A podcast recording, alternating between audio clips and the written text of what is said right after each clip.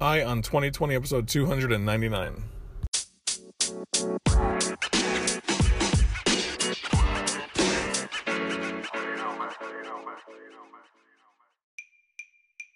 Have 2020 vision with Eye on 2020, your source for the news and events in the lead up to the 2020 presidential election. I am Ray Eaton, and I will keep you up to date daily until November 2020 with a libertarian perspective on the candidates and their policies, along with the news. Thank you for joining me. Now let's clear our vision.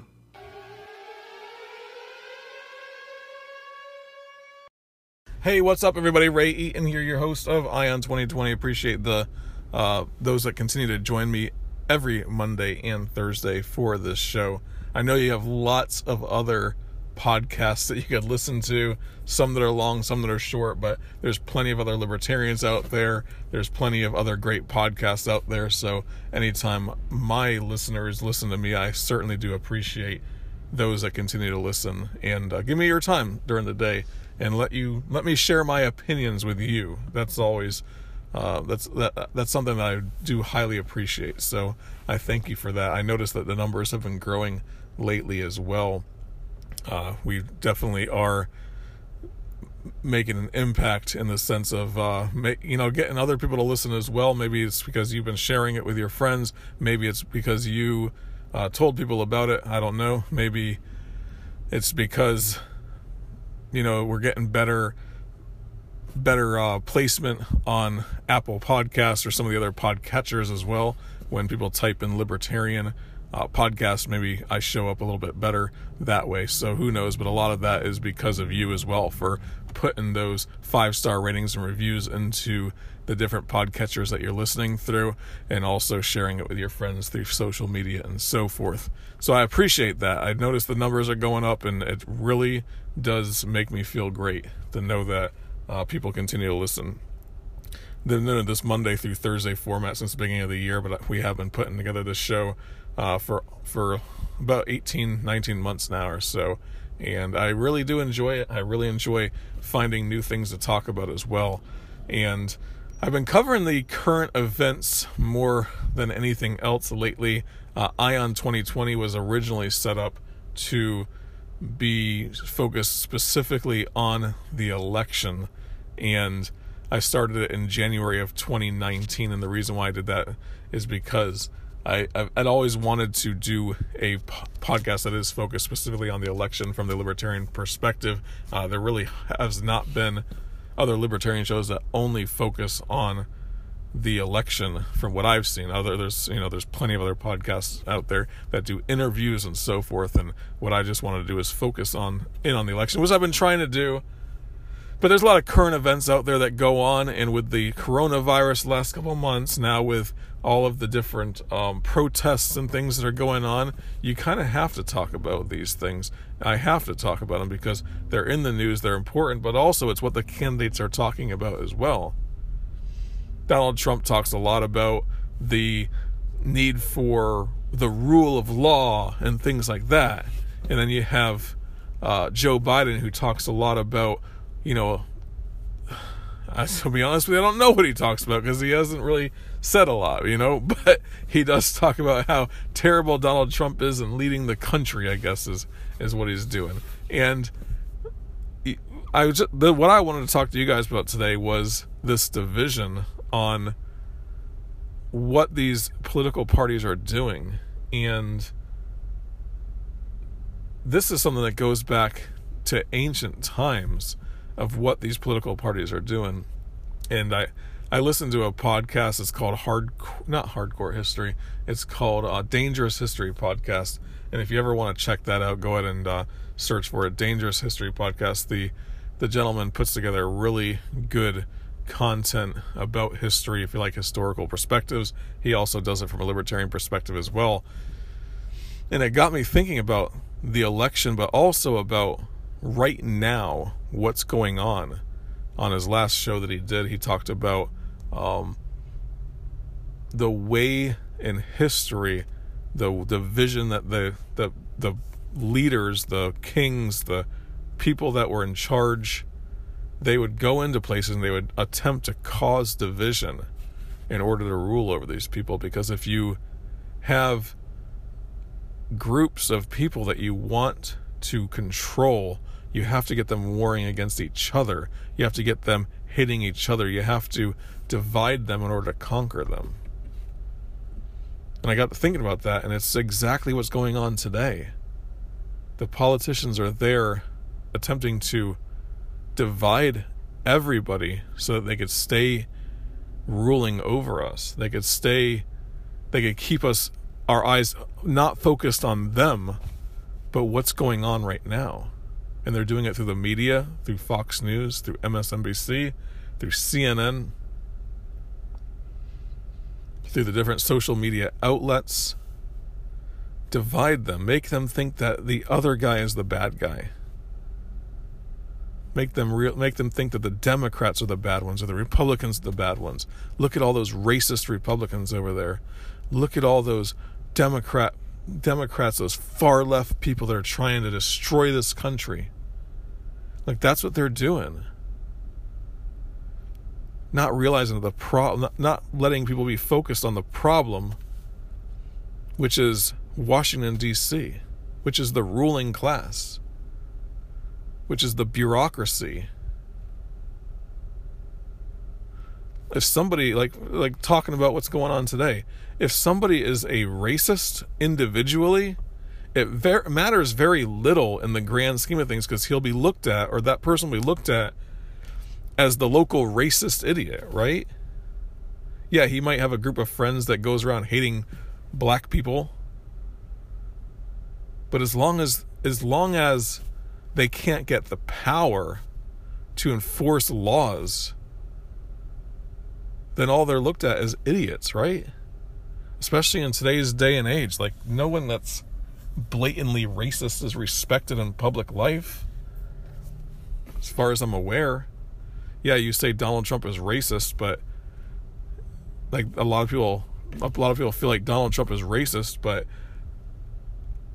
I don't really see I, I don't really notice it. It's not a blatant thing. And they say he does all these dog whistles and stuff like that to the racist, but that's because he's trying, if he is doing that, it's because he's trying to keep the power and keep those people on his side and voting for him and making them think that he is on their side.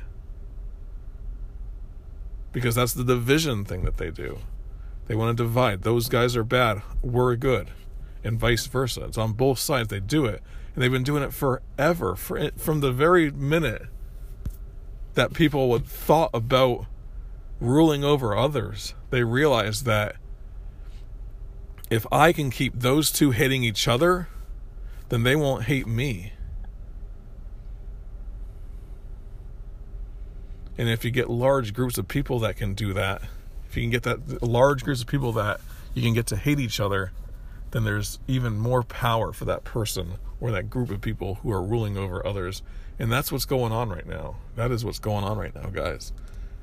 They want us, they want people to hate each other. They want people to fight against each other. They want the division because division causes causes them to have more power. And then causes them to be able to offer the solutions to resolve these issues. And then they offer these solutions and then it polarizes it even more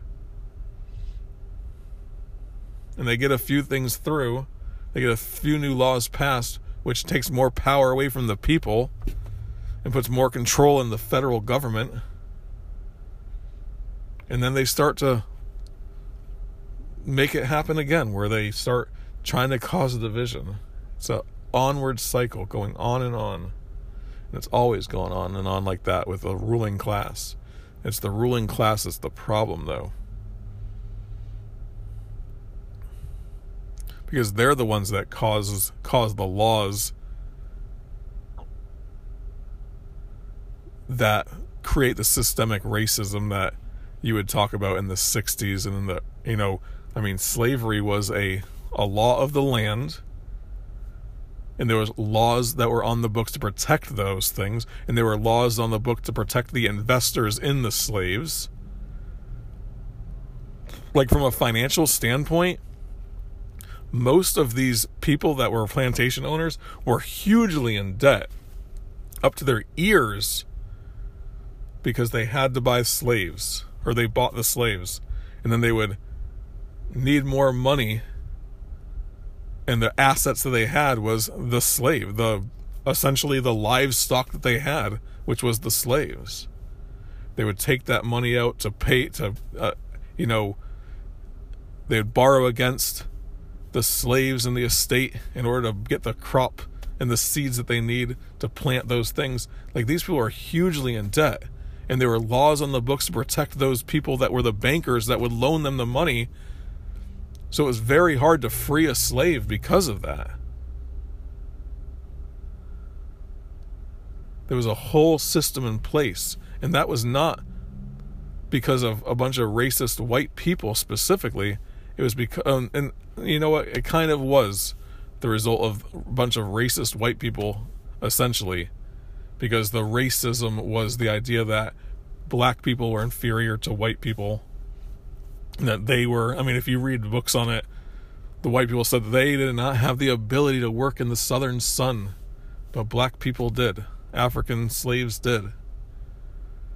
So it was their right and their calling to do that. And that was the I don't know if everybody believed that back then, but that was the propaganda that they were fed. And you're and you believe the things that you're told, especially if it comes from a scientific standpoint, and that's what they believed it was. So the entire system was based upon those things and to tear that system down was very challenging but that was the law all these laws were based on protecting the system that they had. And then you had the fugitive slave law that comes out. And a lot of states that were in the north wanted to didn't want to uphold that law. Some talked about success, secession from the union because they did not want to uphold that law. They said if a black African slave comes to our state, they're considered free and we're not sending them back to slavery. But who got those laws passed? It was people that were financially dependent upon that system, and that slave runs, and that's three to five thousand dollars in those days worth of money per slave. I think is what it co- would cost. Which just think about how much that is in in modern terms. That's like, you know, I think a, a, in modern terms, one slave would cost you thirty thousand dollars, sometimes fifty thousand dollars for a really good quality slave. Some would bring a little bit less than that, you know, or a lot less than that, depending upon who they were. If they were childbearing years and so forth. Like there was a whole market based upon the quality of the slave. And that's what I mean the system was was there to protect those things. So they instituted the Fugitive Slave Act because and that was southern politicians who get those things passed in order to protect the property of their constituents and their donor class, which is the rich white people. The rich plantation owners. But they those rich plantation owners would have had no power over those other states if that power was not vested in the federal government. They wouldn't be able to go to the federal government and get a law passed that says that if you find a slave that has run from his home in Minnesota, you have to return him back to South Carolina. That's the that's the state that that causes those things. So we need a system in place where there's limited government. That is a quality argument for limited government is racist policies cannot be implemented if you have less government, if you have limited government. Adolf Hitler, the most racist person to ever live, if he was just some random person preaching in a bar racism, yeah, a few people would like him and they might love, they might follow him and they might build a little group of people that hate Jewish people and think that the Aryan race is the best race and all that crap. But as soon as he has the power vested in a monopoly on force, which is government, that's when he has the power to start legally killing people or legally taking people into trains and sending them to them to different places. It was the death camp started in like the 1940s or something like that, but originally It was just it was one thing upon another, one power upon another that he enacted until finally it comes to death camps. And people rationalize that it's okay. But if the government of Germany did not have, if a government of Germany was limited and didn't have that power to do those things, it's that authority that people perceive of the government that allows people to make decisions like that that would lead to slavery, that would lead to Jim Crow laws, even that would lead to a Holocaust. Adolf Hitler, just as a racist individual, has no power. It's the government that gives him that power. So anyway, the the thing that the other thing that I wanted to talk about today was the what you're hearing in the news as of late, which is this whole polarized issue on statues being torn down, right?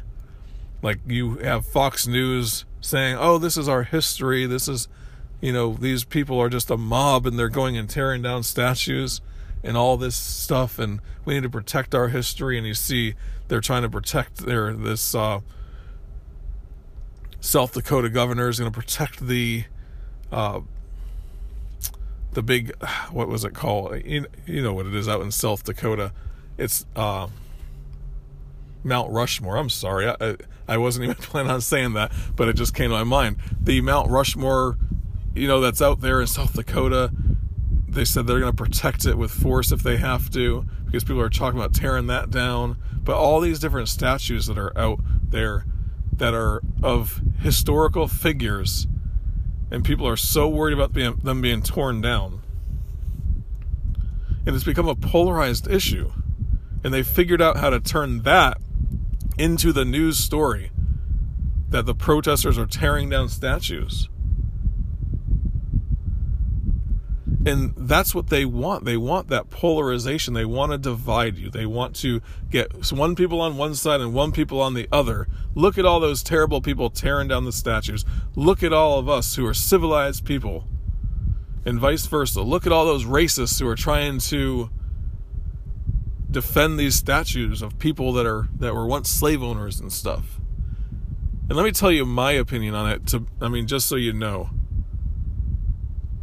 where I stand. Every single statue that's up there, basically, most of them were put up by local municipalities or local groups or whatever that were allowed to put those statues up. Um, honestly, I can care less either way whether they stand up or not, right? My personal feeling is that these statues are just these big thing these hero worship ideas of worshiping the state power. If you're a war hero and you have a statue of you because you were a general in the army, or if you are, you know, you're represented up there as a Confederate general, I don't care if you're a good person or a bad person. I don't care if you're a slave owner or not. You're looking at that particular statue, and all that is is the state saying, "Look at the power that we have." You go to Washington D.C., you have a, the Lincoln Memorial out there, and are we supposed to hero worship Abraham Lincoln? Are we supposed to hero worship George Washington? Like those are, in my opinion, there it's a hero worship type thing, and it is a it's what the state does and the federal government does in order to create a mythology around the founding of their government, which instills in your mind the idea that you need to protect those things, that you need to love that history and so forth. And it just it's it's what the state does in order to I mean, look at all the Roman in ancient Rome and ancient Greece, you had the different areas of the city that were dedicated to the Roman gods because that was the state religion. And the arcs or the arches that they would erect and they were just symbols of the greatness of our country and look at us we're so great Look at us, not us, but look at the state that we have. Look at the leaders that we have. Look at these people. They're so great. That's what a statue is essentially. Is erected to, for the uh, for the state to say, "Look how great we are." But I don't think the state is great. I don't think war is great. I don't think conquering other places is great. The only memorials we should have are ones like the Vietnam Veterans Memorial, where it has a list of every single person that died in vain because the state sent them over there to fight a war that was unjustified. Those are the types of memorials we should have. Of look what the federal government did. They lied us into a war, and these are the people that had to suffer because of that yes, those were great people who would have had a great life ahead of them, and their name is enshrined on a on a wall that goes on for hundreds of hundreds of feet. I think there's like 56,000 people on that wall. And that's the type of morals that I'm okay with. Not the hero worship and stuff but you know what? I might be you know you might have your own opinion on those things. I don't i mean everyone's entitled to their opinions but that's the type of memorials we should have. Memorials that say look how terrible world war one was. Look how terrible world war two was and vietnam war. These people people that lose their lives 18 19 20 year olds that have their lives cut short because a government wants to send them to fight That's what I that, that's the that's my feeling on these things. So I mean, and like I said, everyone's entitled to their feelings. Everyone's entitled to their opinion on that. And I don't necessarily say America is not a great place. America is not a great country because it is a great country. It's the people that make it a great country, not the government. The government does not make it a great country. The government is there to be limited. That was the intention of the founding fathers to limit the government, to figure out ways to put limits on the stranglehold that government will have on people. Put limits on the federal government so it doesn't infringe upon the states. That's what it's there for, or that's what they intended. And now look at the government that we have now. Look at the government we have now. So these people are tearing down the statues, they're doing all that and this is my main point. So let's get off the subject of just the statues in general and of, of my feelings on them. But the press has managed to turn the conversation away from the root of the protests. The root of the protest was George Floyd's killing, the murder of George Floyd. That's what the protests originally started from, right? not it was police brutality. It wasn't racism. I don't think that that police officer was necessarily racist, but he was acting upon a premise that this is a high crime area. We're going to be patrolling this area or whatever. This this gentleman did something. He was, you know, seen using a counterfeit bill or something like that, and now I have my my knee on his throat and I kill him and I said it originally, it's not a matter of racism, it's a matter of authority. Perception of authority that this officer had that said that he's allowed to do this unquestioned. And all those people around that were questioning what he was doing, they were wrong. I'm right. I'm going to dig in. I'm going to continue to do what I'm doing because I'm the authority in this situation and you're not all you people with cameras that are doing this. And every officer that's around did the same thing. They all perceived themselves as the authority in that situation, unquestioned. And if you try to come near me, I will reach for my gun. And if you continue to come near me, I'll shoot you if I have to. That's the authority that these officers have. And that's where the conversation needs to stay. But no. The conversation has turned to racism. The conversation has turned to Confederate flags the conversation has turned to nooses in a NASCAR driver's or supposed nooses in a NASCAR driver's garage. And it becomes a big deal. the conversation has turned to tearing down statues of racists all across the world now and all across the country. And the focus is not on police brutality at this point. The focus is not on limiting the authority that police officers have.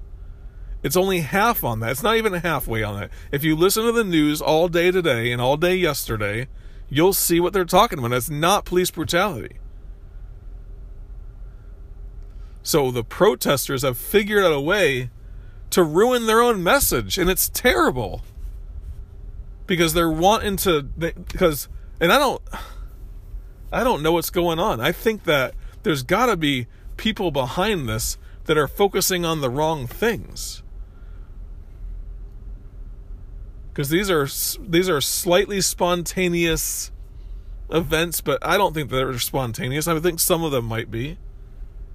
But there's a hidden agenda behind every single group, every single cause. Not like a conspiratorial agenda, but just like a, a group of a small group of people that have the power to get other people out there and protest. And let's go tear down monuments. We got to get rid of all the racism do those do those monuments make police officers go out there and put their neck or their knee on the neck of George Floyd? No. Does the Confederate flag flying make those things happen? Probably not. It's the authority and the power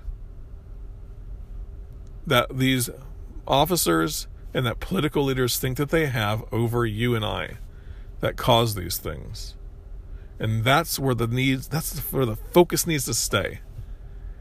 And that's that's my belief on that, you know? In the the press, the media, attention is in the wrong place. That's because the protesters have gone from eh, from what I see anyway, they've gone from protesting to now the focus was on the riots and the burning and the looting no longer on police brutality. And then it gets focused in on tearing down statues, not police brutality, but it needs to stay on police brutality. The signs need to be police brutality, not racism. But somebody has managed to steal that message away. And that was a good message. That was a very good message. So, hey guys, I appreciate you joining me. Like I said in the beginning of the show, I see the numbers rising. So, thank you, thank you, thank you. Thank you for sharing it with your friends. Thanks for five star ratings and reviews. Very helpful. Uh, if you want to, you can go ahead and check out eyeontheempire.com. You can also look at Eye on the Empire on Facebook and on Twitter. You can like that page on Facebook, and then you'll get any news stories that I publish as well, news stories that I cover if you want to, you can message me that way as well. If you ever just want to, you know, um, throw some ideas my way or give your opinion on things, whatever, that's cool. And then you, what you can do uh, is five star ratings and reviews. Those are the most helpful thing, so that other people can find the show as well. Besides you sharing it with your friends, and then from there, uh, come on back every Monday and Thursday and continue to listen. And uh, why don't you do this? Come on back on thir- on Monday next week, and you could have clear vision for 2020.